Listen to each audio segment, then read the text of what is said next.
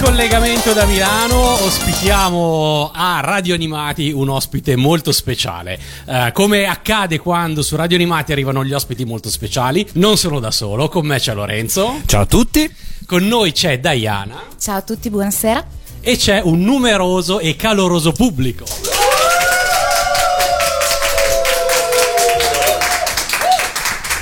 E diamo il benvenuto su Radio Animati a Manuela Blanchard. Benvenuta Buongiorno Manuela. Buongiorno a tutti. Benvenuta su Radio Animati, Manu. Io sono contento di averti qua perché Manuela Blanchard, però per tutti quelli che sono cresciuti con Bim Bum Bam sei la Manu. La Manu. La Manu di Bim Bum Bam. È così. Ma non arriviamo subito a Bim Bum Bam perché c'è un po' di cose che vogliamo sapere di quello che è successo prima di Bim Bum Bam, ben prima. Ma partiamo proprio dall'inizio. Quando eri Nacqui. tu una bambina che aveva l'età del pubblico qui presente, che seguiva Bim Bum Bam, che cosa guardavi in tv? Che cosa ti piaceva? Oh santa polenta. Allora c'era la gallinella trick track che voi per voi è però c'era anche Alvin, per esempio. C'erano i cartoni animati di Alvin, poi cosa c'era? Beh, c'erano tutti, tutte le serie. Tu vuoi sapere solo cartoni animati? No, no, Il cosa ti genere? piaceva in tv? Magari guardavi varietà, ma gua- C'era magari... Zorro, Ok. c'era Rintintin. c'erano tutti questi eh, adesso che non mi viene in mente c'erano i, com- i i ragazzi di padre Tobia cioè per voi tu- vedo tanti punti no, di domanda No, no, non credere, non credere, non credere. Senti, e quando guardavi la TV sognavi di lavorare nella TV? Era No, quello il lavoro che fare volevi la parrucchiera. Ecco, infatti volevo chiederti che lavoro volevi fare? La io parrucchiera. volevo fare la parrucchiera mi piacevano i capelli Ah. qualunque cosa avessi in mano pettinavo per cui no inizialmente no però mia mamma dicevo mi chiamava la Duse perché quando facevo le scene le facevo delle scene Eri brava, dense di eri brava. significato. Secondo loro sì, secondo loro io avrei fatto l'attrice, La- secondo me la parrucchiera. Quindi insomma non guardavi niente in TV, dicevi beh un giorno vorrei fare questo, piuttosto dicevi guarda vorrei fare quella pettinatura lì. Eh, ma neanche, neanche. La prima volta che ho detto questo lo vorrei fare Ah. è stato quando ho presentato Bim Bum Bam, perché facevo l'annunciatrice. Eh, e a Italia 1 e dicevo questo è un programma che mi piacerebbe fare e lo presentavo prima che andasse in onda e c'erano eh, Licia, Paolo e, E Juan. one, e one. Manuela, al tuo cognome cos'è accaduto? Perché Uh. noi sappiamo che ti chiamavi Manuela Beillard e invece poi Blanchard. Allora, Perché Bayard è un nome un po' complesso, neanche Mike Buongiorno è riuscito a pronunciarlo Eh, giusto. neanche io in questo momento. Per cui eh, il problema era che la mia famiglia era l'unica in Italia. Quindi ero facilmente trovabile, reperibile e soprattutto la, la famiglia, insomma. Diciamo che eravamo piuttosto famosi all'epoca, per cui per tutelare un po' la privacy della famiglia ho unito il cognome di quello che era mio marito all'epoca, che era Bianco, più il mio Beiare, è diventato Blanchard. Quindi è un cognome d'arte diciamo. È un cognome d'arte, sì. Senti, prima hai accennato il tuo ingaggio come, come annunciatrice di Antenna Nord, Sì. forse ancora prima di Italia 1. Ehm, e quello fu la tua primissima esperienza in TV? No, No. non ve lo dirò mai cosa ho fatto.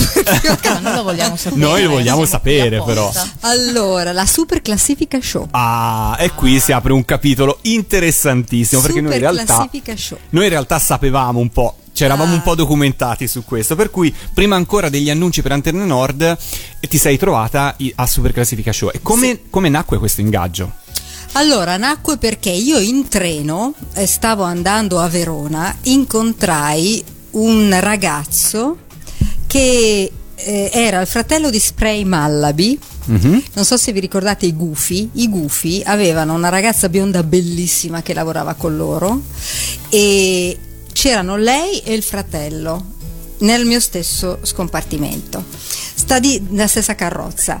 A un certo punto siamo, io ero insieme a quello che all'epoca era il mio fidanzello, avevo 17 anni e a un certo punto siamo entrati in una galleria e io ho finto di schiaffeggiare il fidanzato. Siamo usciti loro due erano morti dal ridere e lui si è scritto il mio numero di telefono sul braccio. Ma dai. E così andò che quando tornò a casa lui stava già lavorando come eh, cameraman eh, A Super all'Asia Classifica Television sì, e, e mi chiamò e mi disse senti ma perché non vieni a fare queste parti pregnanti dove vedevo un po' tutti gli artisti dell'epoca e, e- e io non dicevo una parola eh. Se, se vedete ero lì eh, sorrisino eh, però Però sguardi nulla- intensi. Sguardi intensi mi hanno fatto fare delle robe che non posso neanche raccontare comunque sì sguardi intensi anche con Pupo e questo Ecco, è infatti, eh, questo è un rimasto. tormentone Come, come hai fatto? come ho fatto? Così a sembrare assorta, quasi innamorata di Pupo in quel momento. sono attrice oh sono un'attrice E quella è veramente una grossa prova da attrice, direi. Eh.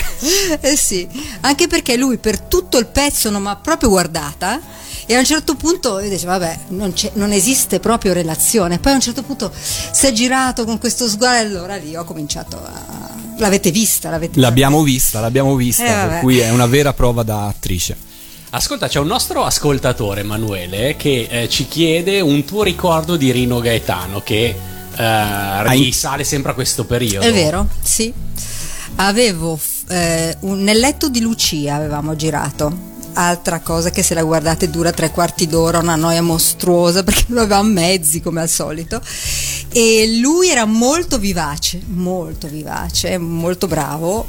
e- però non è che io l'abbia, cioè l'ho visto sul set e basta come anche Grazi- Ivan Graziani, il- i, primi, i primi momenti di Renato Zero, che era venuto, mi ricordo, vestito con questa tutina super aderente di... non mi ricordo se era un tigrato o un leopardato, una cosa così, sì. Ma durante l'esibizione a Super Classifica Show avevi delle direttive da parte del regista dovevi improvvisare? Eh, Improvvisavi? che- non è che dovevi improvvisare, cioè ridevi, seria, ridevi, seria, sbattevi l'occhio, ridevi, seria, sbattevi l'occhio, aria sognante e fine. Cioè, E allora, per celebrare Super Classifica Show e i tuoi esordi in tv, con un bel applauso ci ascoltiamo la sigla proprio del 1977, qualche anno prima, ma quando eri tu in quegli anni c'era ancora questa. Manuela Blasciarde su Radio Animati.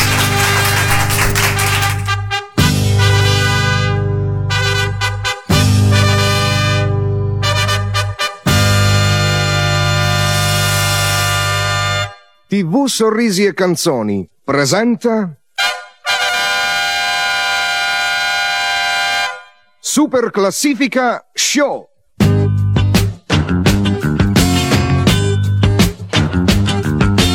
Sono il delegattone, ma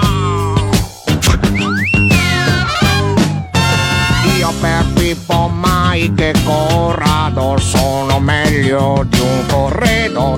Per l'attore ed il cantante sono un premio inebriante.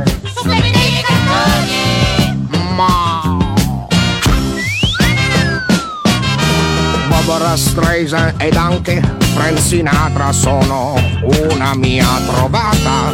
Senza me il Kabir Baby non sarebbe che un baby.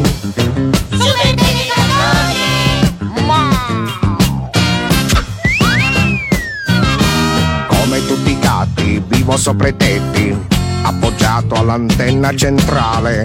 Io controllo la TV locale.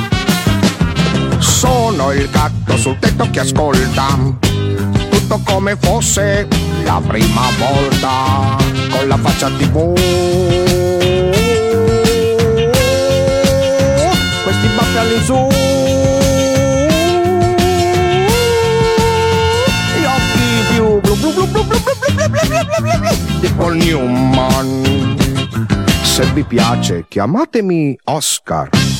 Sono il delegattone, ma è il mio debole più forte di lasciarmi far la corte dal cantante più affermato che con me viene premiato.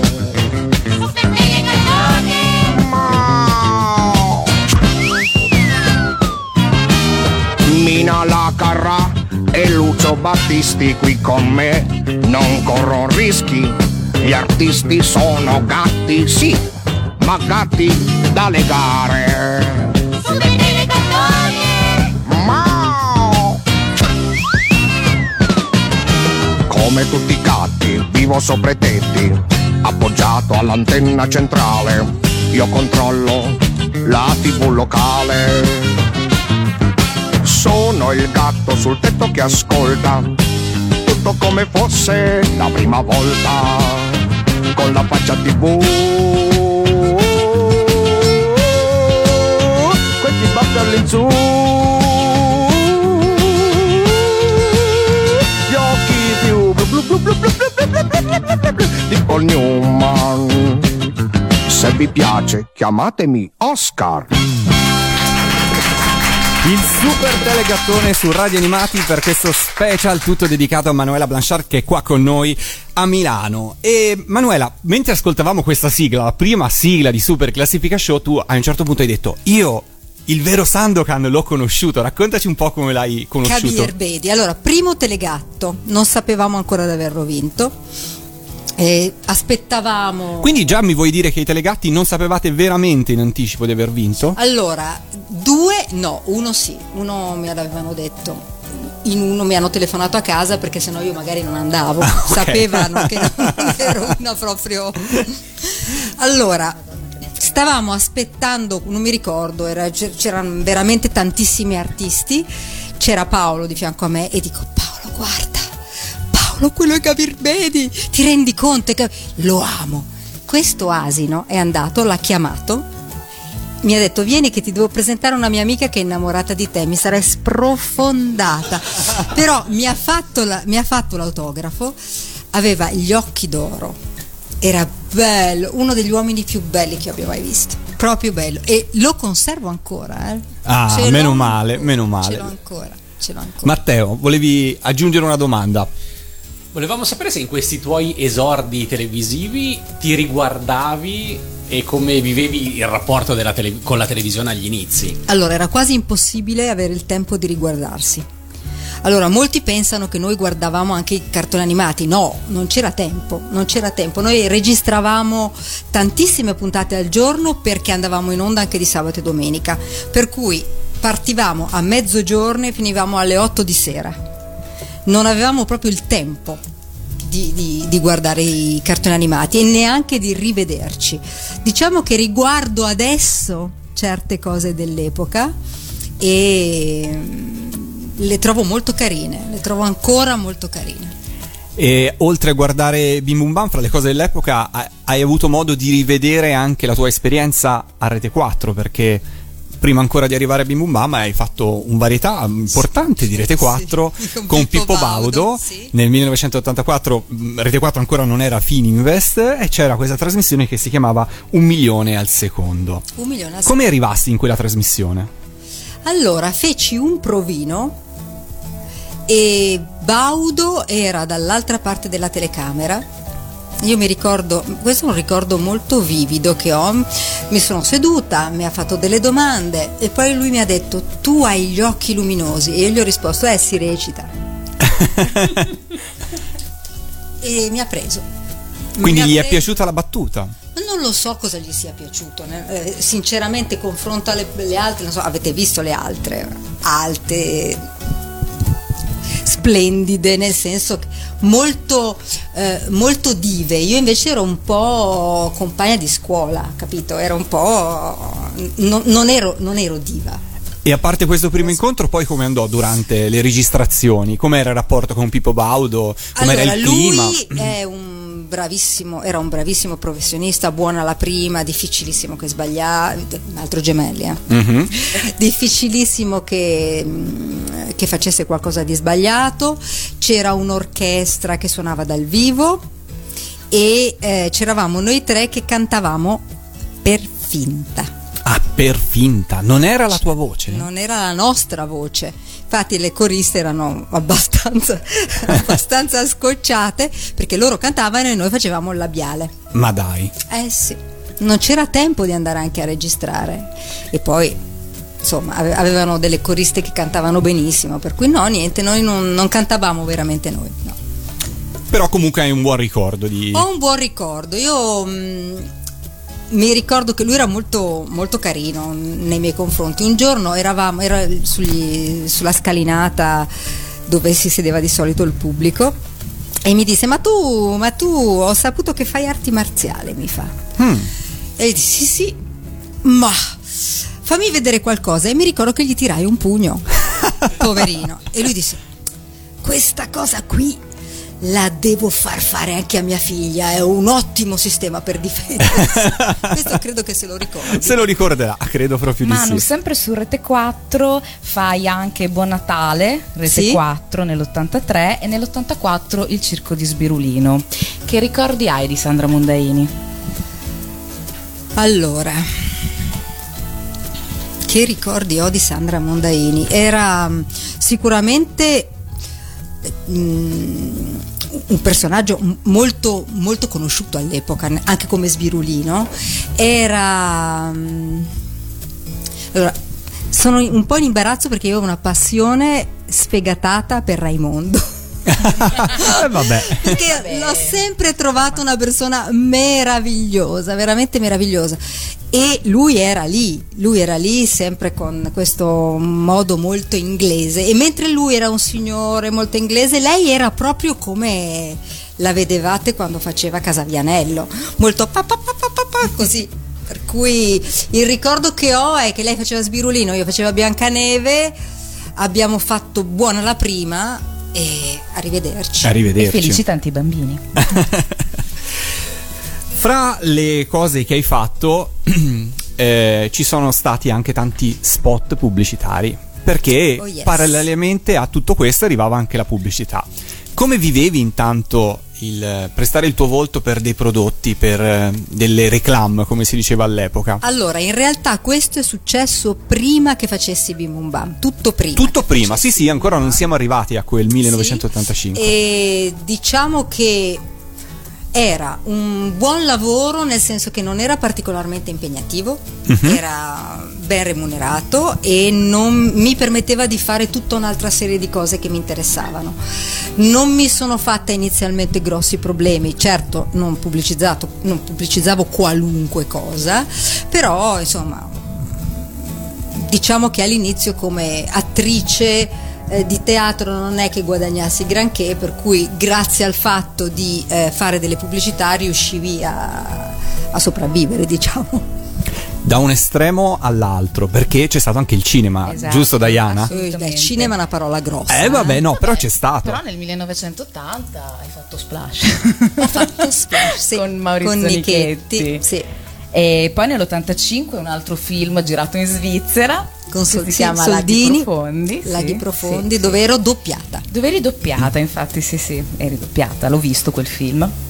Ti piaceva il cinema? Furono due Cosa esperienze spot. Allora, guarda, io ebbi questa, eh, questo momento, si parlava prima di bivio, no?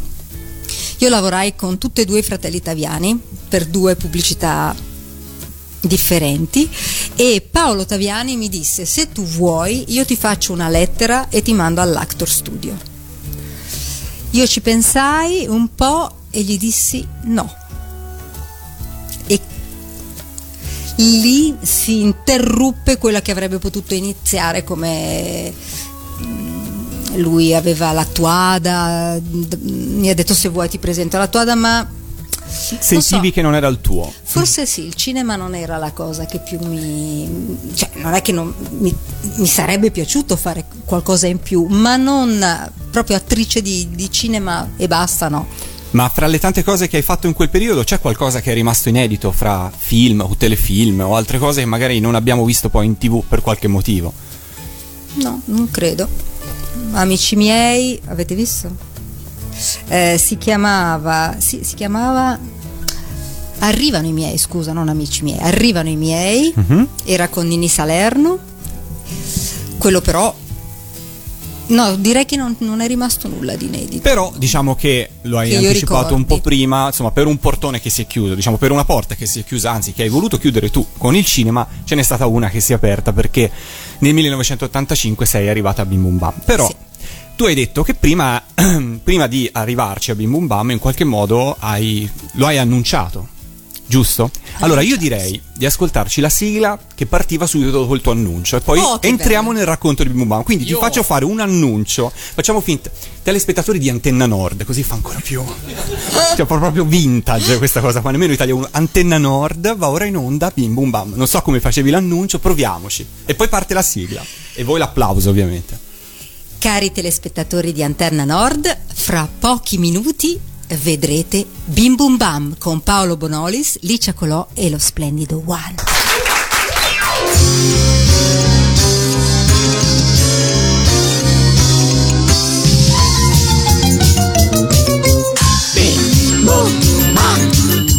Bim come bimbo. Boom come sparo. Bam come bambola Oh oh oh Marchi più ne ane Oh oh oh Bambolina, bambolona, bamboletta Oh oh oh Marchi più ne ane più ne metta Oh oh oh Bim bom bam Bim come bimotore Boom come rumore di una bomba Boom è il colpo di una rivoltella La beretta, la beretta, la beretta Oh oh oh Comandi nove colpi beretta. Oh oh oh Comandi nove colpi in retta Oh oh oh oh oh Se fa giù di bim a botto fai bim botto Con il bam imboccientato sull'auto fai bambo Un pedaggio che fa boom con 48 Ma sta attento che per aria puoi saltare anche tu. Bim bom bam. Bim come bimensile Bam come il fucile che fa un colpo. Boom Bim come B di bim bum bam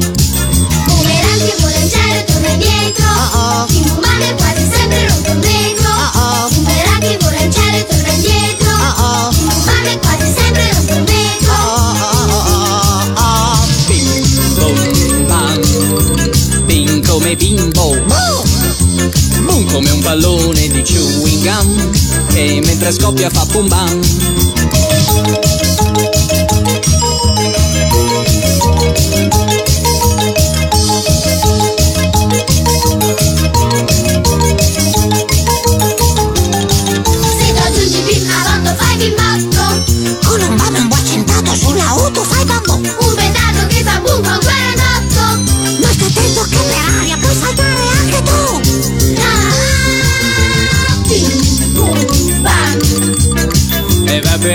mortaretto Bim boom bam Tre gol e vinci lo scudetto.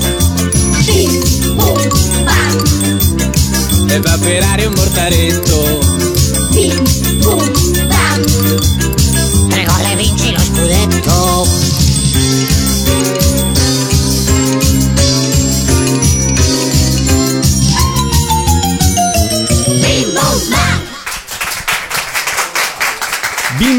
Bam. Manu, vogliamo sapere come sei arrivata a fare il provino di Bim Bum Bam? Sei stata invitata? Hai pensato? Era una cosa che sentito- voleva, ha detto proprio, voglio andare lì. Ma cioè tu hai pensato il posto di Licia deve essere mio o No. è avvenuto diversamente? No, no, è avvenuto diversamente, cioè Licia ha deciso di andarsene. A un certo punto ha deciso di andarsene, cercavano una ragazza che la sostituisse. Io non sapevo nulla di tutto ciò, ma avevo fatto un provino con eh, Enrico Valenti del gruppo 80, con Marco Columbro e con Andy Luotto. E con eh, eh, no basta. Mi hanno invitato non sapevo cosa avrei dovuto fare. Questo era per sostituire un altro personaggio che c'era all'epoca Canale 5 che era Fabrizia Carminati. Andai e ahimè sono entrata e mi hanno detto mettiti questo abito. E l'abito era un- una pelle di, d'animale finta naturalmente ma una pelle d'animale. E io ero imbarazzatissima di più di più. Ero imbara- allora avevo sta, sta cosa d'animale ero seduta lì guardavo spaurita Andy Luotto che non parlava perché non parlava mai. E facemmo questa- questo provino dove ero certa al 100% che non mi avrebbero preso certa. Infatti non mi presero. Però Enrico Valenti si ricordò di quel, di quel provino, non so come mai, perché proprio era una roba Forse penosa. a lui piaceva questa Forse, forse l'animala, all'animala. Sta di fatto che mi chiamò e mi disse: Sai, stanno cercando una ragazza che faccia bim bum bam, vuoi, vuoi venire a fare il provino? E io gli dissi: Ma sì, dai, vengo, ma senza questo grande entusiasmo all'inizio, non, non mi ero ancora resa, resa conto. Poi avevo appena preso una, una piccola casetta nell'oltrepo pavese, per cui per me era scomodo arrivare fino a Milano e volevo trovare una televisione che all'epoca c'era eh, lì vicino a Pavia. Per cui avevo già dei contatti, dicevo vabbè andiamo, tanto non mi prenderanno mai.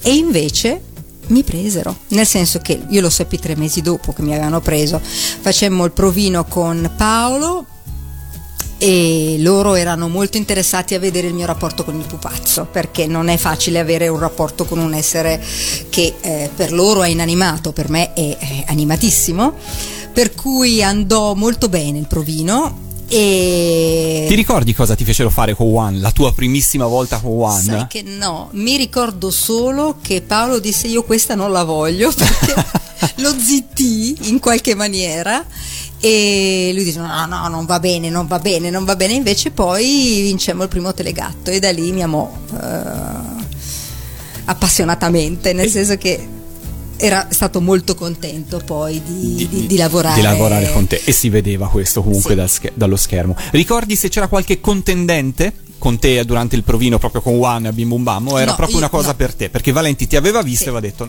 voglio, voglio fece, il Manuela. pro- fece il provino, la mm, produttrice lo vide e mi disse penso proprio che tu vada bene ma dovrai cambiare la pettinatura infatti mi cominciarono a mettere fiocchi di tutti i tipi treccine codini tutte queste cose qua e mm, seppi che ehm, si iniziava a registrare tre mesi dopo Ma al provino Juan aveva la voce di Moratori, c'era Certo. lui che- e eh, durante il provino come funzionava? Esattamente come in televisione? Sì. Allora avevamo tre camere, tre telecamere, c'era il bancone, dietro al bancone c'eravamo io e Paolo e gli- le animatrici che animavano One e di fronte in una se- su una sedia nascosto praticamente dietro alle telecamere c'era Giancarlo che doppiava.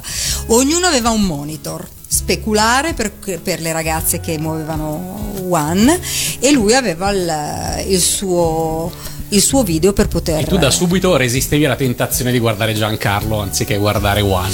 No, io devo dire che ho avuto subito un rapporto immediato con il, con il pupazzo. A me piace tantissimo questo pupazzo, è per me il pupazzo più bello che abbiamo mai fatto, più di Topo Gigio.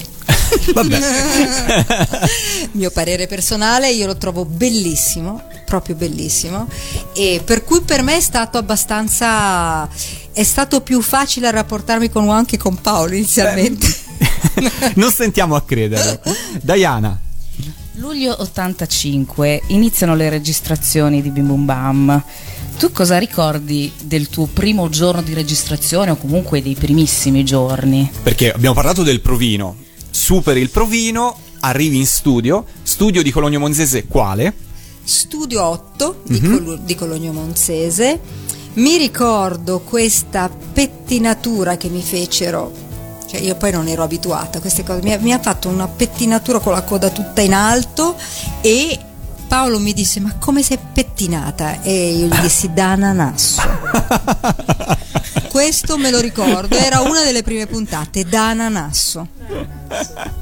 E, e quante ore avete registrato subito le prime volte? Ma guarda, credo intorno alle 8 ore di subito? Sì.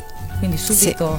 Che erano, equivalevano a un mese di trasmissione forse. Allora, ogni break durava 5-6 minuti, Mhm. ce n'erano 4, nella trasmissione, per cui diciamo che noi facevamo circa 17 break, eh, 20 break a volte. Eh, Dovevate cambiarvi, immagino. Dovevamo cambiarci, dovevamo cambiare, dovevamo metterci d'accordo su cosa, su cosa dire, nel senso che non c'erano copioni, si andava a braccio, per cui Paolo mi diceva allora tu entri e sei innamorata di me, io invece non ti guardo proprio e Juan eh, se ne va dalla barboncina francese e da lì doveva nascere tutto. Non male, insomma, era una bella scuola anche di teatro in qualche modo. Sì, sì, Di improvvisazione proprio. sì. Ed è stata subito intesa con gli animatori del gruppo 80. Sì, sì, io ho sempre avuto un magnifico rapporto, tra l'altro una delle animatrici è una delle mie migliori amiche, per cui Donatella, Donatella Sturla è una persona che frequento tuttora, mm, fa altro adesso, non anima più, più i pupazzi, chissà se più avanti riusciamo a coinvolgerla Eh, perché no? a fare dell'altro. Di One, l'altra anima, l'abbiamo citato prima, era quella della voce, ovvero di Giancarlo Muratori. E invece il tuo rapporto con Giancarlo, e io scusate, un applauso a Giancarlo.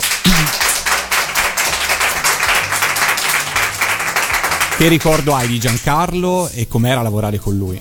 Beh, era intanto di una facilità lavorare con lui incredibile perché era un era bravissimo, grande improvvisatore, anche Paolo grande improvvisatore, per cui lavorare con due persone che non perdevano mai una battuta.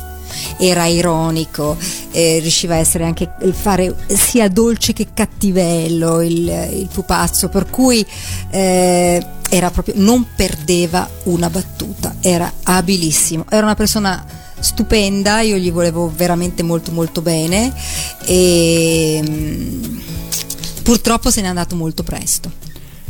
Però è stato un tassello indispensabile per quell'alchimia. Possiamo dire che Sì. Paolo, Manu, Juan e Giancarlo. Sì, assolutamente. Diciamo che i tre telegatti che abbiamo vinto li abbiamo vinti noi tre.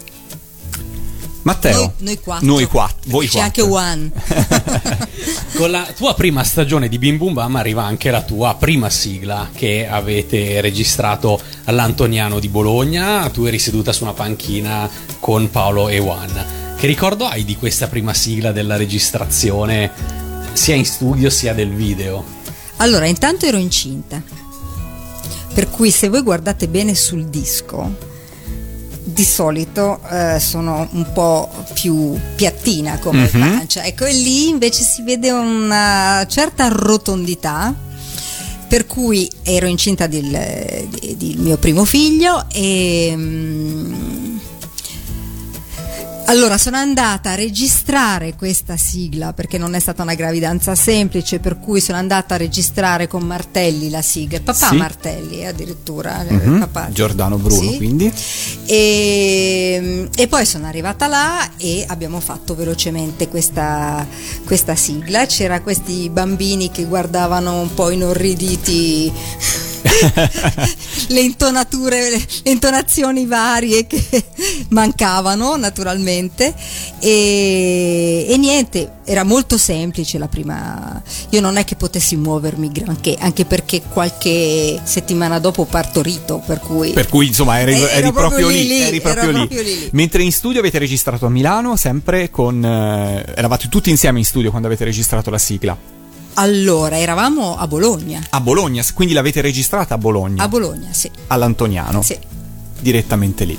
Con Mariele Ventre. All'epoca c'era ancora Mariele Ventre. Anche lei un po' stordita dall'intonazione di Paolo Bonolis, forse. Eh, Lei non ha detto niente, erano i bambini che essendo molto sinceri hanno detto ma come canta? Come stonato? E allora con un applauso riascoltiamoci la tua prima sigla di Bim Bum Bam.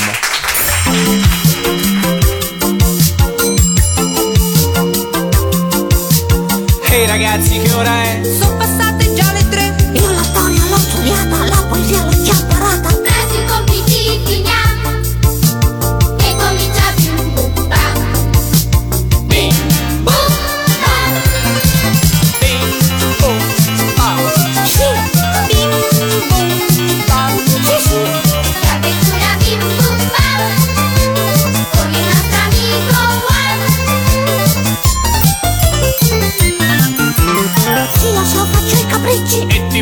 Pasticci.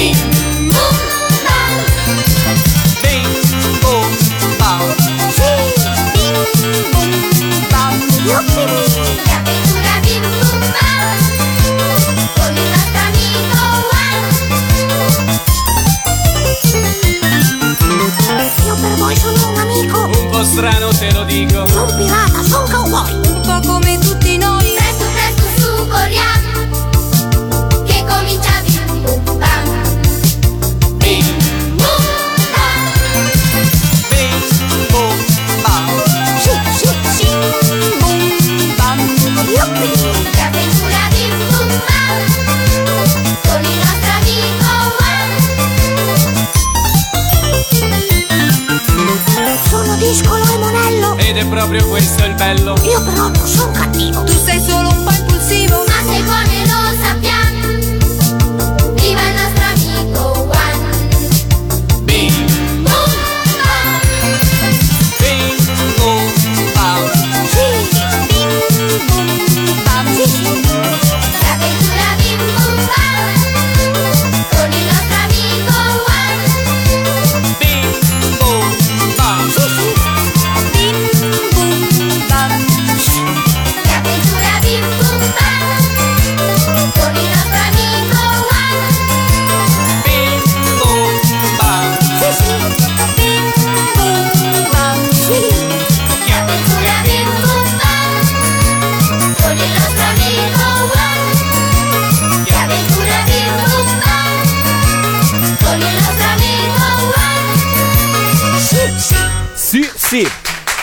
Inconfondibile marchio di fabbrica di One e siamo qua con Manuela su Radio Animati proprio a ricordare quegli anni.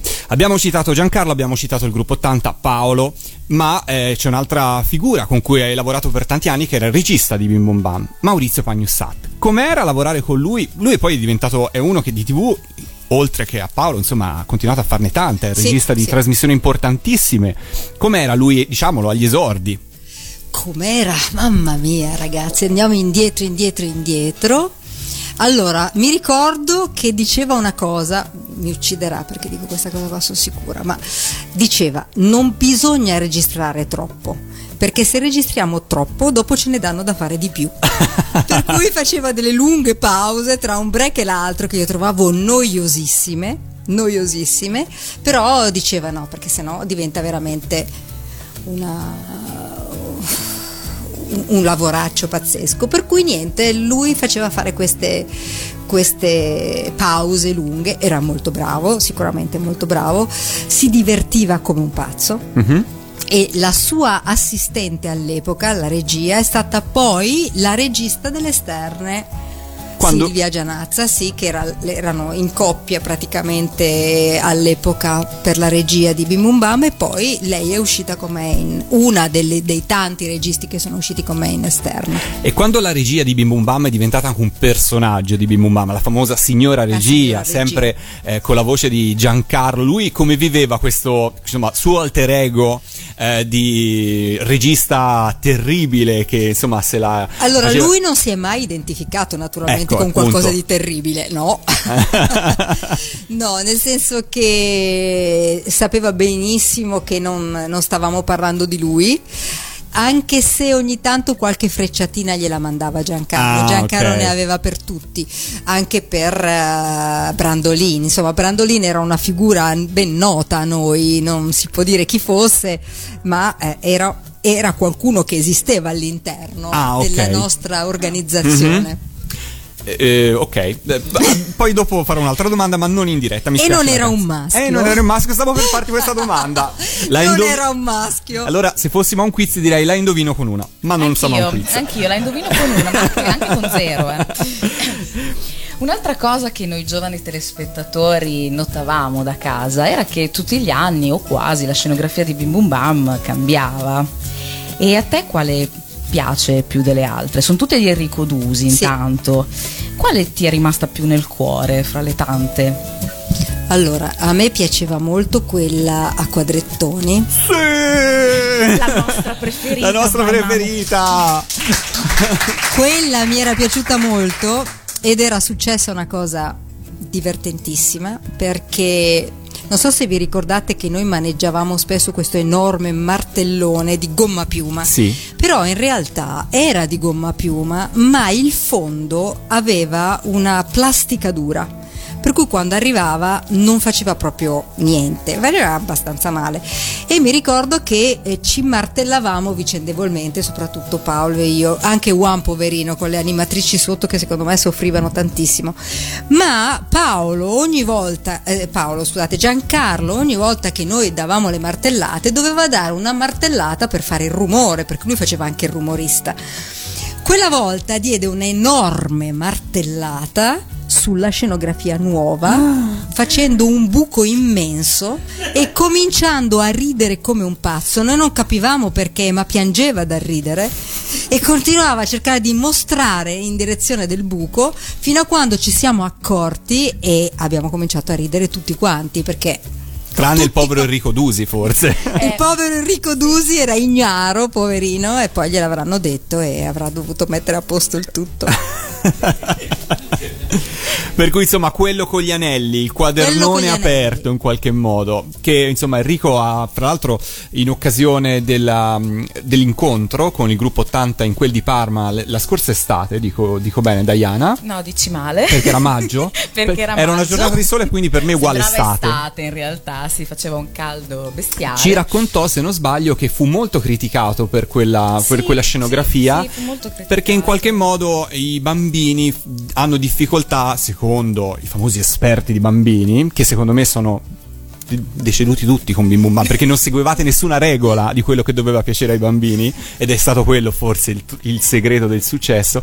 Insomma mostrare un quaderno qualcosa di scuola non era una cosa che secondo questi grossi esperti di bambini era stimolante. In realtà vedi che non è così perché insomma è stata qualcosa che tutti noi ci ricordiamo. Io mi bambini, ricordo che una volta eh, in tutte le scenografie iniziali noi avevamo il bancone e basta e poi cominciarono a mettere i cubi davanti e ci dovevamo sedere sui cubi davanti e per noi era una roba stranissima perché eravamo abituati a eh, relazionarci con Juan da dietro il bancone, non da lontano. Per cui eh, era più complessa. però questo vi permise anche di fare cose più articolate Sì, sì, tipo Tu che ballavi Madonna, Fantastico. Fantastico, esatto. Esatto. Juanizio Juananzo, Siamo- sì, sì, sì. e come nascevano queste, queste cose? Allora- Stavate comunque sempre attenti all'attualità perché Fantastico Fantastico venne in mente a me, mi ricordo, eh, perché erano- era un momento in cui volevamo fare qualcosa di un po' diverso e dissi ma perché non facciamo una parodia? Abbiamo fatto Wanatan, facciamo Fantastico e troviamo i personaggi più tremendi, cioè proprio quello che non se li fila nessuno, per cui ero Carla Stracci, eh, avevamo tutti questi, lui era, mm, cosa aveva fatto anche? Giulio Iglesias. Facevamo tutti questi personaggi un po' storpiati, Juanizio Juananzo, eh, avevamo fatto questo, il ballo invece che il... mm, il lago dei cigni, il lago delle quaglie. Yeah, sì, sì, sì. Insomma, avevamo fatto tutta una, una parodia di questo tipo e non c'era scritto niente, niente. Allora, chi fai tu Manuelonna? Ok, faccio Manuelonna. Si metteva il, eh, la musica e via. Cioè, mh, chiaramente mi vestivano con cioè, questa parrucca che, che serviva a tutti praticamente. Quella È c'era una questo parrucca. che ti volevo chiedere. Gli abiti di scena che indossavate, andavate a comprarli insieme tu e Paolo e chi li decideva? Ma figurati, no, Paolo detestava cambiarsi, avesse potuto avrebbe messo sempre la camicia a scacchi e se notate lui aveva la camicia a scacchi Ah, quasi sempre. E diceva: Ma perché mi devo cambiare? Vabbè, ma perché ti devi cambiare? Ti devi cambiare. Non si voleva mai cambiare. Allora, i primi anni eh, portavamo delle robe da casa, non importa cosa, cioè eravamo una. Non davamo grande, non veniva data grande importanza. Poi a un certo punto abbiamo cominciato a fare arrivare degli abiti. C'era una costumista che prendeva degli abiti e, e hanno cominciato a vestirci delle marche di un certo, di un certo valore, ma Paolo, Paolo preferiva la sua camicia verde a scacchi. Un applauso alla camicia verde di Paolo Bonolis. A scacchi. Immancabile a Bim Bum Bam è anche l'angolo della posta. Sì. C'è qualche letterina che ti ha colpito particolarmente che ancora Sì. ricordi? Ce n'è una, mi ricordo che la lessi e mi colpì moltissimo perché avevano mandato mille lire dentro nella busta per comprare i cremini a One. Arrivavano sette sacchi di posta alla settimana, dei disegni meravigliosi, delle letterine che erano veramente strepitose, ma noi non avevamo una redazione che leggesse le letterine, noi li leggevamo nelle famose pause Mhm. tra un break e l'altro, io mi mettevo lì e si leggevano le, i più, più letterine possibile, ma non ce la facevamo a stare dietro tutto. Erano tantissime. Scommetto che molti fra il pubblico si ricordano ancora la casella postale a cui scrivere. Casella postale? Un no, quella era ciao ciao. casella postale 11180. 20123 se non sbaglio Milano. Ma quindi eri tu, Manu, che sceglievi quali letterine eh, Eravamo noi che sceglievamo, eravate voi sì. in Sì. prima persona. Ma eh, ti dico, noi potevamo sceglierne due o tre al massimo. Anche perché andava premiata poi una Sì, letterina. poi andava premiata, mh, per cui leggevamo il, il più possibile, ma chissà quante bellissime lettere non siamo riusciti a leggere. Poi non è che ci lasciavano lì la posta, ce la riportavano via. Per cui. Chissà quante mille lire buttate via. Eh. Mi compravo la gelateria. L'altro 50% di Bim Bum Bam erano i cartoni animati. Tu prima lo hai un po' accennato e la domanda era se eh, vi veniva chiesto di seguire i cartoni animati. Assolutamente no. per cui voi eravate anche ignari di quello che sarebbe andato in onda fra un intervento e l'altro. Salvo poi io, questo ho un ricordo, magari ogni tanto, magari proprio durante la posta, cercare di aggiustare un po' il tiro nei confronti di quei cartoni animati come Lupin o Occhi di Gatto in cui le protagoniste erano dei ladri. Io ricordo benissimo Paolo Bonolis che in qualche modo diceva al pubblico sì, siete fans di questi cartoni, però ricordatevi che comunque insomma loro rubano. Non è, non è esattamente una cosa eticamente eh, Certo, sì, perfetta. ci- Per cui insomma c'era quasi un po' come dire un, un distacco fra voi e, e quello che poi veniva inserito all'interno della trasmissione. non c'era proprio né lo spazio per vederle, nel senso che loro inserivano i break che facevamo tra un, te- un cartone animato e l'altro. Noi non sapevamo nemmeno che cartone animato andasse in onda. Per cui lo scorpivate dalle lettere dei- dei- degli ascoltatori in qualche modo. Sì, non è che parlassero tantissimo dei cartoni animati, facevano dei ritratti di Paolo, di Juan, miei, ce n'erano molti ben azzeccati, Paolo un nasino alla francese. Bene, Hai ma conservato qualcuno di questi disegni? Eh no. Neanche uno. No, purtroppo no. Er- sono rimasti tutti in redazione e poi chissà perché hanno smantellato tutto, per cui anche le scenografie, tutto sono... Io ho un ricordo eh, di un bambino che vi ha mandato una volta il disegno del telegatto e vi ha augurato di vincerlo. E voi l'avete vinto per davvero. La vedi? che fortuna. Abbiamo voglia di ascoltare ancora un po' di Bonolis e di Manu che si cimentano nel canto insieme a Giancarlo Muratori? Io direi di sì. Facciamo un'altra pausa musicale con un'altra sigla di Bim Bum Bam. Questa è della stagione 86-87 e qui arrivate a Gardaland. Qui arrivate a Gardaland. E come mancare a Gardana? Possibile. Bim bum bim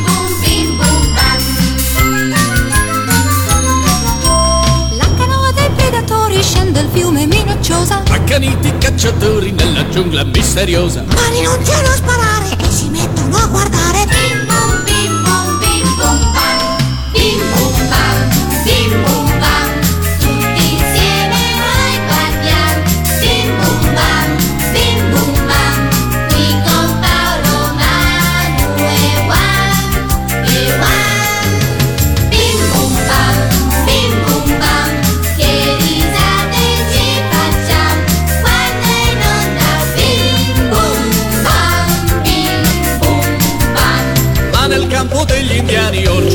freedom by sound.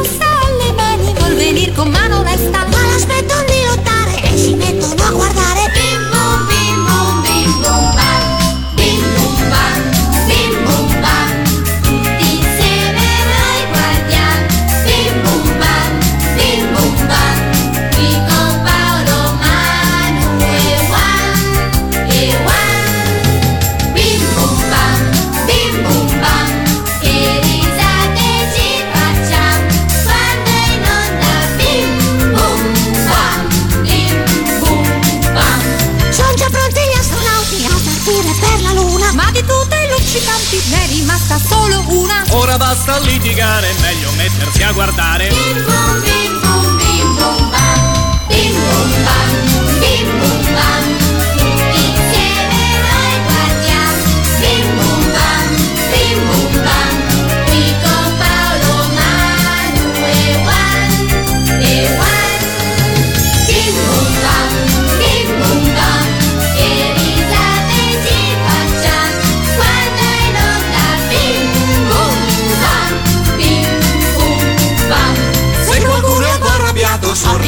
Diverrà. E per chi è preoccupato, il sereno tornerà. Per potersi rallegrare, basta mettersi a guardare.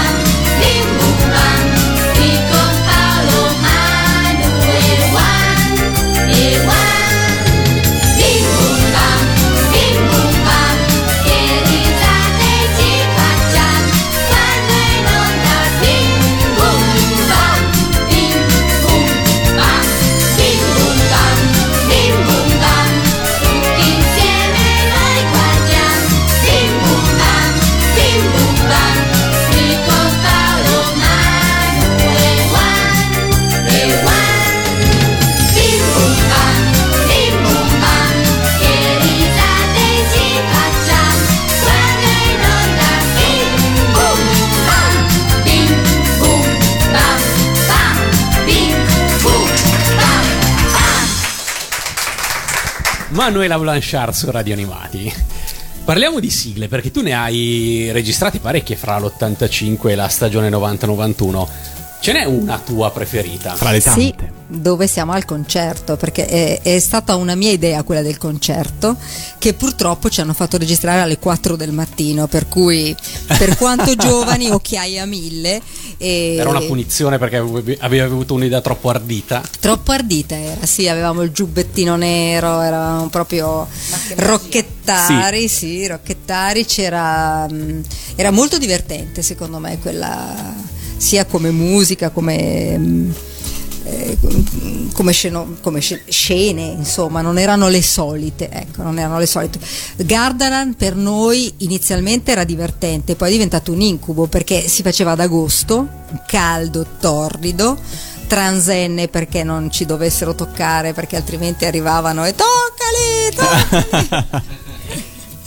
Per cui avevamo questa, sì, Gardaland era, eh, dobbiamo andare a Gardaland e andiamo a Gardaland. Manu, ma è stata per te una prova di attrice più forte? Am- Ammiccare a pupo? o mostrare un sorriso smagliante sull'ottovolante d'agosto con Juan che gli vogliamo tutti bene ma immagino che oltretutto sia anche bello calduccio difficile, difficile dirlo. No, c'è una cosa che voi non sapete, che io ero su questa mm, macchinetta dell'autovolante e avevo una telecamera attaccata con lo scotch davanti. Il mio, il mio timore era che si staccasse la telecamera. In più io non ho mai amato le montagne russe, proprio mm, mai. Per cui facevamo la prima rampa e poi la telecamera si bloccava perché evidentemente c'era un colpo, un qualche cosa per cui si bloccava. Il problema è Dovevi che fare- tu dovevi fare tutto il giro, perché non è che potessi andare indietro. Alla decima volta non avevo più paura di nulla. Ok? Eri- Di nulla. niente Di per cui è un sorriso vero quello che hai Alla fatto fine è un sorriso vero. In più dovevo animare One perché non c'era spazio Per gli animatori per gli dietro. animatori. Per, Per cui al- la prima non l'hanno mai messa in onda, ma probabilmente avevo il dente serrato del tipo mio Dio cosa acca- accadrà. E poi niente, abbiamo fatta tantissime volte, tantissime volte. Però insomma era anche l'occasione Gardaland di sfoggiare costumi, ambientazioni Sì, diverse e poi spesso apparivano come comparse anche personaggi insomma del cast di Bim Bum Bam che comunemente non si vedevano in onda se non sbaglio. O ricordo male io? Diana, forse tu sei più ferrata di me, vero? In questo? Ma ricordi benissimo. Io mi ricordo il gelataio che passava, Ah, sì, che era sì, Daniele sì. Candelù. Candelù, Allora, credo, c'era sì. Daniele Candelù, c'era Carolina Borrella che andava con, che era la nostra direttrice di produzione e che andava con la Valenti anche, si carrozzina. vede. Poi c'è un Dracula che mi sa che era... eh, Sempre Candelù. Candelù, sì, sì. sì. Sempre Candelù e poi chi c'era? Eh, ah, c'era un'altra segretaria di produzione, della quale addirittura non ricordo il nome. Sì, c'eravamo tutti noi anche perché eravamo della serie tutto in casa, eh, tutto in casa, tutto semplice, tutto-. Cosa avete quest'anno per fare? Niente. Niente, c'era il bancone, punto. Poi c'era questo suricillo che pochi si, si ricordano, era un draghetto col quale Juan giocava. E poi c'erano qual- qualche carabattola, insomma, ci davano, non è che ci dessero granché, per cui tutto doveva nascere dal nulla. Però c'erano dai racconti e poi insomma dall'aver ospitato e conosciuto anche il gruppo Tanta tante professionalità con un sacco di voglia di fare e con tanta ehm, come dire anche capacità Sì. era comunque un gruppo di lavoro e un modo di fare televisione che aveva veramente alle basi dei grandi professionisti È vero, era- c'era una bellissima sinergia, c'era veramente un desiderio anche di fare delle cose belle. Io mi ricordo un grandissimo entusiasmo, proprio un grande entusiasmo, sì. e l'entusiasmo viene anche premiato giusto Matteo perché Perché lei- Bim Bum Bam arrivi tu e subito c'è un telegatto e poi un altro e poi un altro ancora, Sì. tre telegatti consecutivi. Come hanno, ci hai prima detto che il tuo rapporto con Paolo è un po' cambiato grazie al primo telegatto. Sì, sì. Come sono cambiati i rapporti fra Piolo, Manu e Juan con i telegatti? Allora, fino al telegatto lui era convinto che probabilmente, essendo io un personaggio un po' diverso caratterialmente da Licia, che era molto dolce, molto... io ero un po' più energica e soprattutto rispondevo alle battute, non tacevo, per cui eh, molto spesso lo provocavo anche, per cui a lui questa roba qui non piaceva tantissimo, quando invece ha visto che in realtà funzionava e è funzionata al punto che abbiamo vinto il telegatto, allora cambiato tutto, allora sono diventata insostituibile. Infatti, quando poi ho deciso di uscire in esterna, lui per lui è stato una tragedia. Non voglio eh, in esterna, e poi, poi lui è rimasto in studio per un anno e poi è andato via anche lui. Quindi la definizione dei vostri tre caratteri, perché in qualche modo avevate un po' dei ruoli, no? Paolo era spesso la vittima, tu eri spesso più complice di Juan che di Paolo.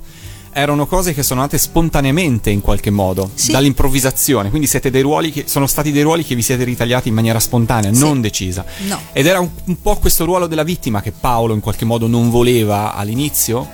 No, era che lui non era abituato che gli si levasse la scena. Ah, ok, per cui ha Lui diceva io sono il più grande attore vivente. Lo diceva scherzando? Forse no.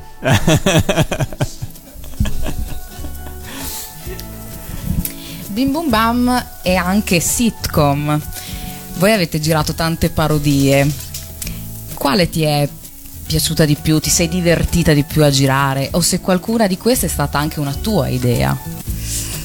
Allora, quella che mi ha più divertito è stata Manola, naturalmente, perché dovevo fare sia la pazza spagnola caliente, sia quella dolce, La dolce blanche.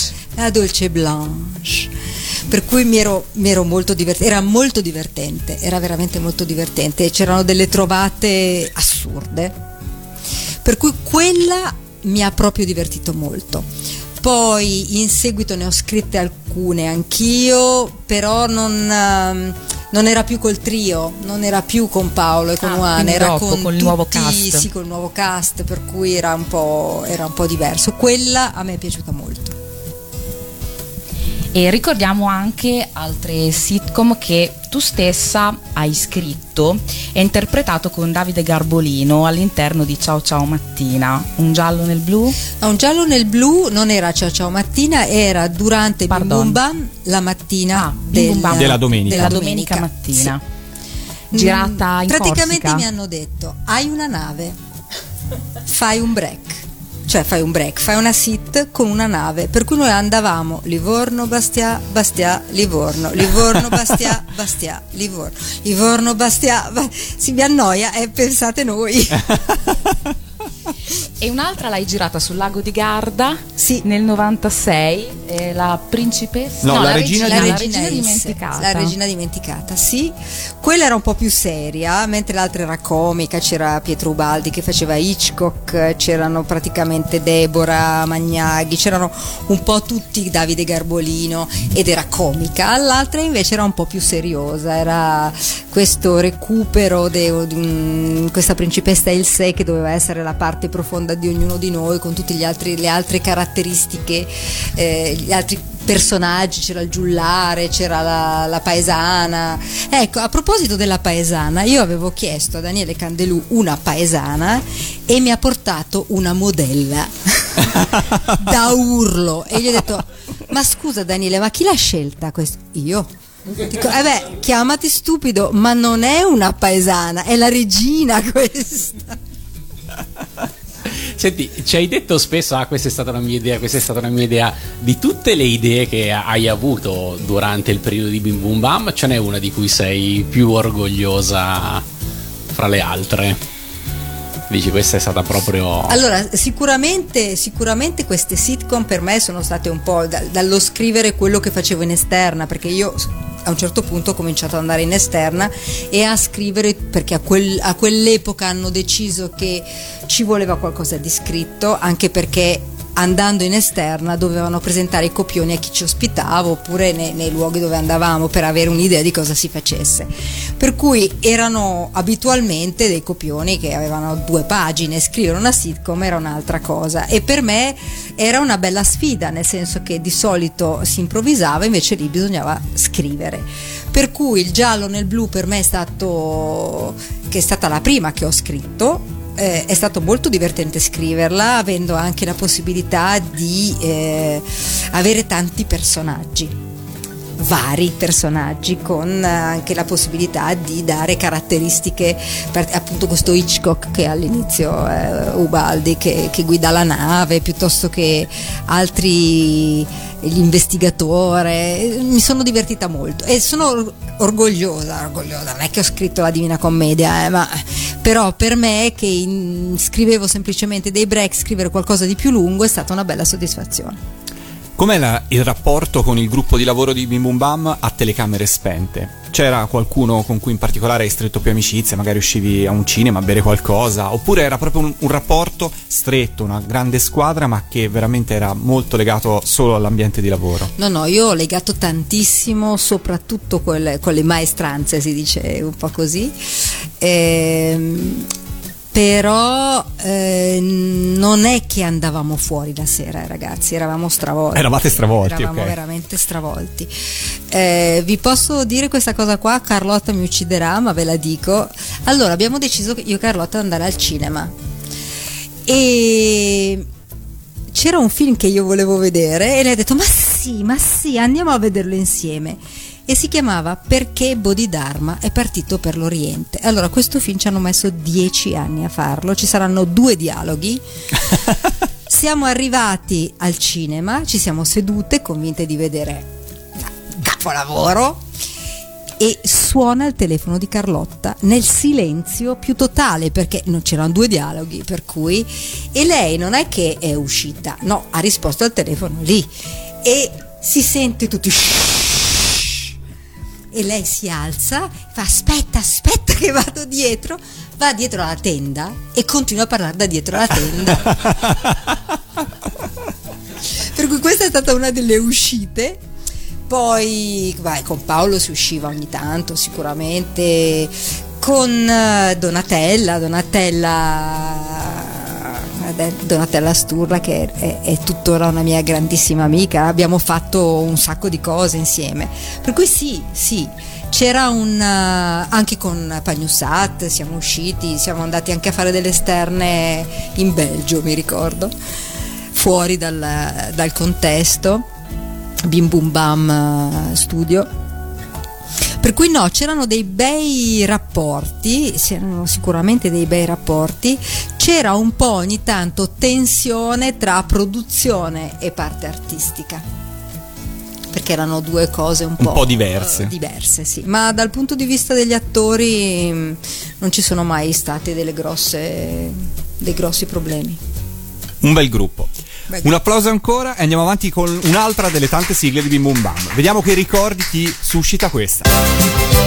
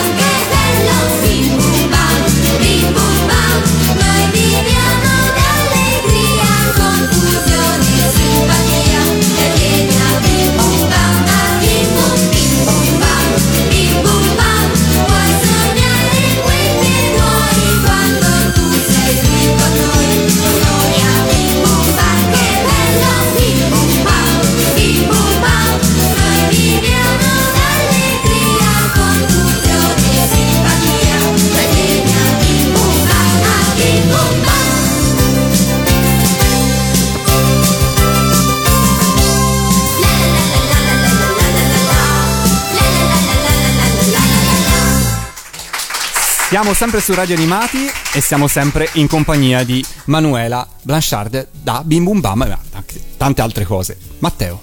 Sul finire degli anni Ottanta il cast di Bim Bum Bam cambia e si passa dal trio Piolo, Manu e Juan a un cast molto più ampio, arriva anche Ambrogio. Uh, da cosa fu motivata questa scelta? Eh, lo chiedo io a te, se lo sai dimmelo, non lo so. Lorenzo? Funzionava tutto bene Diana. e a un certo punto... Troppi eh, telegatti. Eh, sì, forse troppi telegatti. Al terzo telegatto tutto funzionava e fummo convocati dicendo c'è molto da registrare, c'è più da lavorare ancora di più, per cui faremo venire anche altre persone. Mm. Non sapevamo chi, non sapevamo. E ho detto vabbè, allora io esco, ho detto in studio rimangono loro, io vado in esterna. Quindi c'è un collegamento diretto fra questi cambiamenti sì. e... Beh, secondo me, almeno ancora oggi riguardando indietro, mi chiedo, non che non fossero bravi anche loro, erano bravi, ma funzionava perché cambiare. Io su questo tema ho una mia personalissima ipotesi, che mm, sia legata al fatto che in qualche modo il successo di Bim Bum Bami in quegli anni svegliò molto la RAI che subiva una concorrenza spietatissima da parte vostra perché al di là dei telegatti Bim Bum Bam macinava eh, ascolti, sponsor, pubblicità tantissimo. E la RAI rispose con trasmissioni che erano affidate non a tre conduttori ma a un gruppo di conduttori per cui c'erano i bambini in studio, c'erano i giochi, cioè e secondo me quello, eh, personalissimo parere, fu un po' uno sbaglio in cui si passò dal dettare legge a voler inseguire in qualche modo un modello diverso, però in realtà Bim Bum Bam funzionava perché c'erano ruoli ben precisi e- ed eravate voi a dettare legge. Quindi secondo me ci fu un, un assurdo tentativo di ribaltare, di essere voi a inseguire gli altri quando non ce n'era bisogno perché insomma eh, i risultati vi stavano comunque premiando al di là dei telegatti in qualche modo. Infatti il quarto telegato non arrivò, andò alla RAI. Quindi, insomma, tu uscisti, arrivarono altri conduttori, alcuni dei quali, comunque, l'hai detto tu prima, insomma, comunque sono diventati poi i tuoi amici e comunque Sì, c'è, c'è sì, stato un sì, buon rapporto. E anche un nuovo pupazzo, perché arrivò anche Ambrogio. Ambrogio. E il tuo rapporto con Ambrogio? Nullo, nel senso che ero fuori. Per cui- mai visto, nel senso non ho mai avuto una relazione eh, in registrazione con lui perché io oramai ero in esterna. Per cui mm, basta studio. E ti hanno mai chiesto di condurre altri programmi, visto anche, diciamo, il tuo ruolo che eh, cambiava, andavi in esterna, la concorrenza? Oppure la Rai ha taglio? cercato di shipparti. Proprio no. Ok. Proprio no, nel senso che eh, vabbè, io ero proprio volto. All'epoca si, si guardava molto, eh, volto Rete 4, volto Canale 5. Allora, quando a un certo punto diciamo che fu detto che chiudevano le trasmissioni, io scrissi qualche programma e lo proposi, ma non, eh, non furono accettati. Furono messi in onda dieci anni dopo. Addirittura. Sì. Quali possiamo dirlo? Per esempio, io avevo scritto, avevo pensato di fare un programma sulla medicina naturale, in quell'epoca mi ero interessata molto eh, a questo tipo di, eh, di medicina, per cui dissi ma perché non proviamo a fare un programma che poi venne fatto in seguito in altro modo. Poi avevo scritto una sitcom dove doveva eh, Columbro doveva fare una parte importante su eh, il mistero di Rennes le Chateau, che non so se sapete che cos'è, comunque era un- uno dei, dei vari misteri, dei tes- un tesoro nascosto e anche questo divenne molto conosciuto anni dopo. Diciamo che ero un po' troppo in anticipo, evidentemente. Eri avanti. proprio anticipato Eri i avanti tempi, con i perché tempi. poi queste trasmissioni alla fine bene o male le hanno proprio fatte e hanno avuto successo anche arriviamo al 1996 e ti vediamo protagonista in una rubrica per bambini che si chiama Buona Avventura che va in onda su Italia 1 la domenica mattina può darsi? Sì. Era quella dei giochi? Era che- quella dei giochi con i bambini sì, Sì. sì, sì. Allora, diciamo che nel mio piccolo ho voluto cimentarmi in qualunque tipo di, conduzione, perché condurre un gioco è diverso da condurre un break eh, tipo documentario oppure fare una sitcom. Per cui sì, anche lì c'erano i bambini che giocavano le gare, però non era sicuramente la cosa che preferivo. A me piaceva moltissimo sicuramente il top è stato col trio in studio quello è stato il top in assoluto.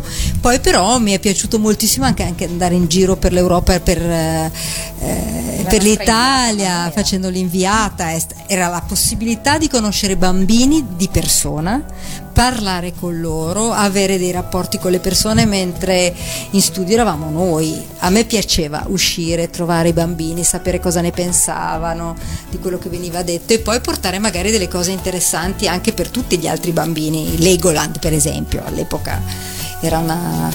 ehm, non era così famoso tutto quello che adesso sì, perché ci sono altre possibilità, ma allora erano delle grandi eh, novità. E c'era anche meno mezzi per poterle vedere, per cui Esatto. insomma. Ci hai detto Manu delle tue proposte di programmi che però erano troppo avanti sui tempi. C'è un nostro ascoltatore, Gigi da Chivasso, che ti chiede Ciao Gigi.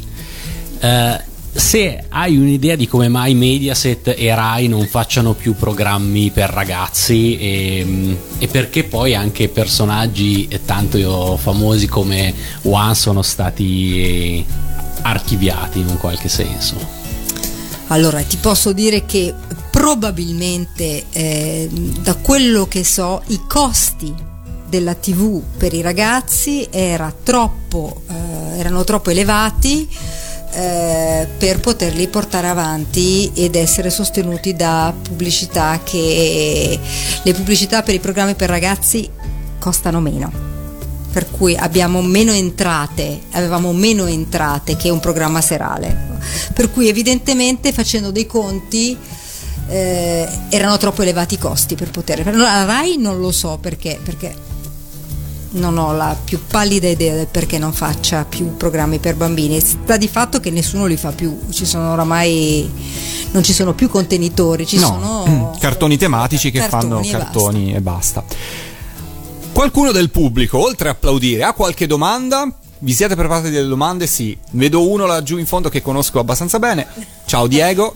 Ciao a tutti. Ciao Diego. Eh, ciao Manu. Ciao La mia Diego. Domanda è un po'. la mia domanda è un po'. Ma personale, ma in qualche modo mi ricollego a una tua affermazione iniziale che riguardava un po' la privacy tua, anche della tua famiglia. Cioè, in un certo senso, il discorso è per tanti anni sei stato un volto noto eh, della TV e quindi anche un volto molto riconosciuto per strada, quindi molto fermato, eccetera. Questo chiaramente comporta problemi legati alla privacy, legati a un- insomma, non essere più totalmente liberi, se vogliamo.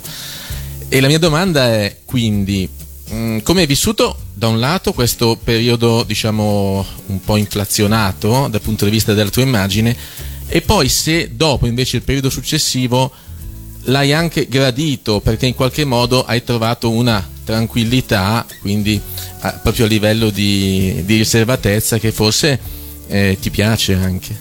Allora, lavorando per i bambini, eh, diciamo che queste situazioni erano sempre situazioni molto affettuose, nel senso che trovavo i bambini per la strada, questi correvano, mi abbracciavano, mi baciavano.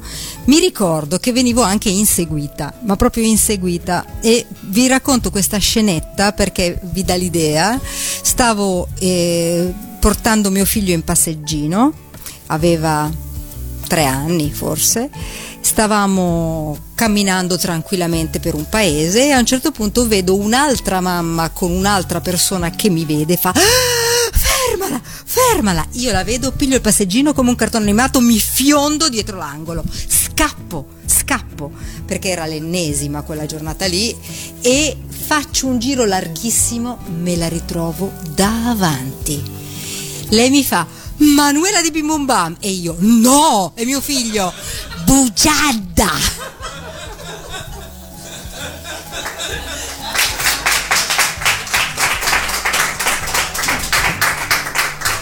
Abbiamo un'altra domanda dal pubblico. Allora, volevo chiederti, tempi m- moderni, l'uso dei social, eh, se ti scrivono, se li usi spesso. E... Sì, sì, mi scrivono. Allora, io sono stata mh, praticamente obbligata da mia nipote a entrare nei social perché prima non sapevo neanche esistessero. Poi lei, ma non è possibile. E allora mi ha aperto una pagina e poi da lì io me ne sono aperta un'altra e adesso dialogo costantemente con i miei fan attraverso Facebook, per esempio.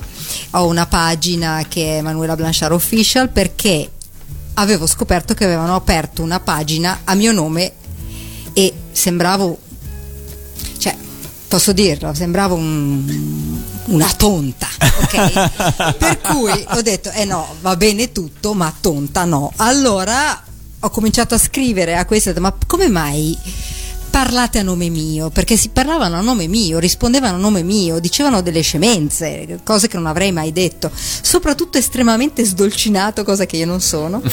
per cui ehm, l'unica cosa che devi fare mi hanno detto è apri una pagina tua, l'ho aperta e c'è. E su quella riesco ad avere tantissimi scambi con un po' tutti quelli che desiderano scrivermi. Un'altra domanda, Anna. Eh, volevo sapere, tuo figlio quindi sapeva che tu presentavi Bim Bum Bam, che rapporto aveva con eh, Era gelosissimo. in televisione? Era gelosissimo. Quando andavamo al parco, per esempio, parco giochi, ehm, i bambini venivano a chiedermi l'autografo. E lui arrivava, si fiondava e diceva: È la mia mamma. E firmo anch'io. E firmava anche lui.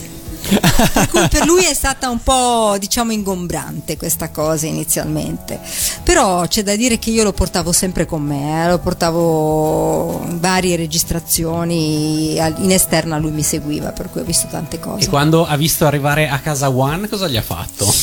Eh, eh, allora, la prima volta che lui è venuto in studio stavamo facendo la Tele One e la Manola e quando ha visto One è rimasto finalmente zitto per dieci minuti con la bocca aperta. Un bel po- il potere di One. Il potere di One. Poi Giancarlo era stato delizioso, per cui l'aveva fatto, era, eh, proprio di magia c'era. Per cui sì, gli è rimasto un bel... Ho anche una foto di quel, di quel periodo. Che bello. Allora un'altra sigla, un applauso e poi arriviamo alle battute finali con Manuela.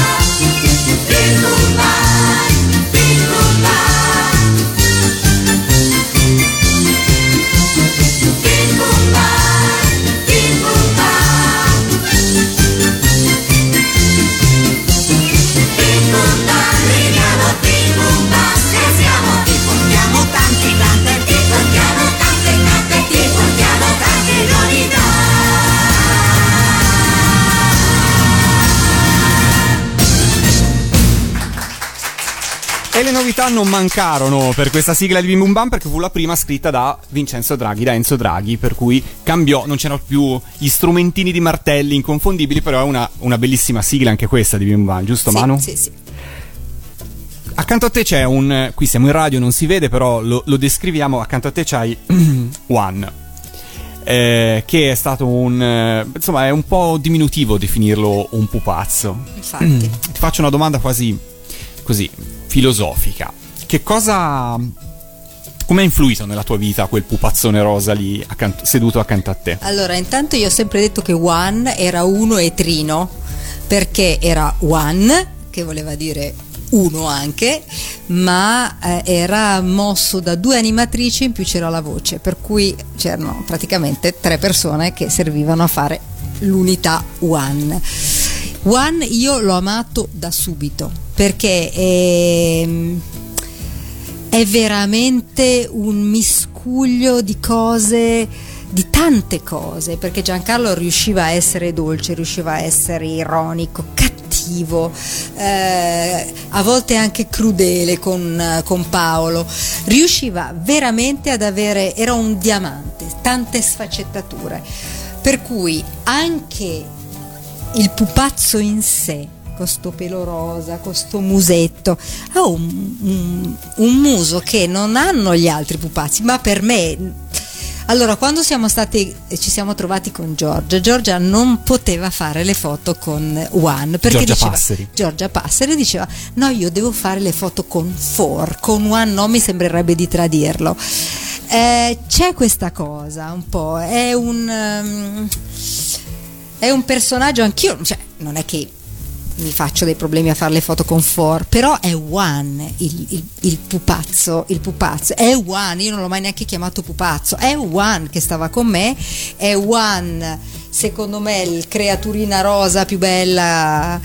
E quando me l'hanno alla fine dei famosi tre anni me l'hanno regalato dopo che aveva lavorato con noi tre anni e quando me lo sono portata a casa è stato proprio un bellissimo dono del, del gruppo 80, veramente un bel dono, perché era pro questo è proprio quello che ha lavorato con me all'epoca. Un applauso al gruppo 80, che è Esatto. perché va fatto assolutamente. Enrico Valenti, Manu, Titti dove Perria l'hai e conservato? Dove l'hai conservato questo One per tutti questi anni? Allora, mi prendono tutti in giro perché dicono lei vive con One, nel senso che io vivo con One, io ho una casa dove lui ha il suo spazio, per cui c'è una cameretta dove lui sta. Cerco di non tenerlo troppo fuori perché sennò si, si rovina. Allora, c'ha tanti anni oramai e già dentro la gomma piuma si sta un po' sgretolando, anche perché è stato usato tanto, per cui devo stare attenta come lo tengo perché è unico. eh. Dopo questo non, è rifa- non, non si può rifare, ma anche se lo rifacesse non, Non si sarebbe può lui. rifare perché lui è pregno di quegli anni. Fra le domande dei nostri ascoltatori ce n'è una più ricorrente di altre e qua cito sia Giovanni, Vito e Marco. Sostanzialmente vogliono sapere tutti che effetto ti fa eh, oggi essere ricordata con tanto affetto da un'intera generazione e sapere che anche grazie a te sono cresciuti serenamente. Ah, guarda, è una cosa fortissima, fortissima. Ricevo dei messaggi veramente commoventi. Io credo che sia il più bel regalo, più dei telegatti, più di qualunque altra cosa, questo affetto che continua a passare da me a loro e da loro a me è secondo me la cosa più bella che c'è oggi, che c'era allora, che ha ancora un sapore bambino, perché io lo vedo dai messaggi che c'è un sapore ancora bambino. Se rie- riescono ad andare a cogliere delle cose dell'epoca e a riportarle magari hanno 45 anni, 48 anni, 50 anni ed è buffa perché io quando leggo leggo il bambino è molto bello Eh beh, sì. Applauso, applauso, ci sta. Ultima domanda. Vogliamo dare qualche anticipazione, quello che si può dire, eh, dei futuri progetti con il gruppo 80? Cosa farà Manuela? Allora, si può dire poco. Si può dire poco, Si può dire diciamo poco, poco. Però Eh, dopo tanti anni Enrico Valenti, il papà di Juan e Kitty Perria eh, mi hanno detto ma perché non facciamo ancora qualcosa? E ho detto ma perché no? Eh, solo che io sono un volto legatissimo a Juan perché Manu e Juan ci voleva qualche cosa che in qualche maniera ricordasse Juan, ma dato che noi non possiamo usarlo per vari mm, royalties, eccetera, che eh, riportasse ai bambini che sono gli ex bambini, Quelli perché che sono gli sono adulti di ora, sì. eh, il sapore dell'epoca. E allora Enrico e Kitty si sono messi all'opera e hanno cominciato a creare. Sono veramente super creativi, sono super bravi, creativi, eh, bravissimi e hanno, hanno costruito, Hanno costruito qualcosa, che verrà mostrato. che verrà prima o poi mostrato. Se e abbiamo- qualcuno all'ascolto volesse invitare Emanuela Blanchard in qualche evento, a chi deve rivolgersi Manu? deve rivolgersi a Diana. pubblicità, mi faccio pubblicità. Occulta. Scrivetemi via Facebook o via mail a diana.gem.gmail.com e fissiamo un appuntamento telefonico e per invitare Emanuela e il gruppo 80 nei vostri eventi culturali. Ecco, non invitate Diana. No, è che appena la vedete No, no. volete invitare Diana, io lo so. Stavo per dirlo, Diana. Fissiamo un appuntamento telefonico, detta così, però è per Manuela. Ok, Per Manuela, per Manuela, per. Manuela. Siamo arrivati in fondo. Manu, io ti ringrazio. Grazie Io mille ringrazio voi, è per stato un essere stata piacere. qua co- con noi su Radio Animati, dove quella magia di Bim Bum Bam cerchiamo in qualche modo di conservarla, almeno per la parte musicale. Per cui ti ringraziamo tantissimo. Grazie mille a tutti. Matteo. Matteo. Grazie anche da parte mia. Ovviamente anche da parte mia. Grazie Diana. E allora ci salutiamo e ringraziamo il pubblico presente che si saluta da solo con un bel applauso con l'ultima sigla di Bim Bum Bam. La tua preferita, chiudiamo in bellezza. Wow! Proprio con quel gruppo che alle 4 di mattino a Gardaland se la cantava e se la suonava. Ciao Manu. Ciao, grazie ciao. ciao. ancora, grazie ancora.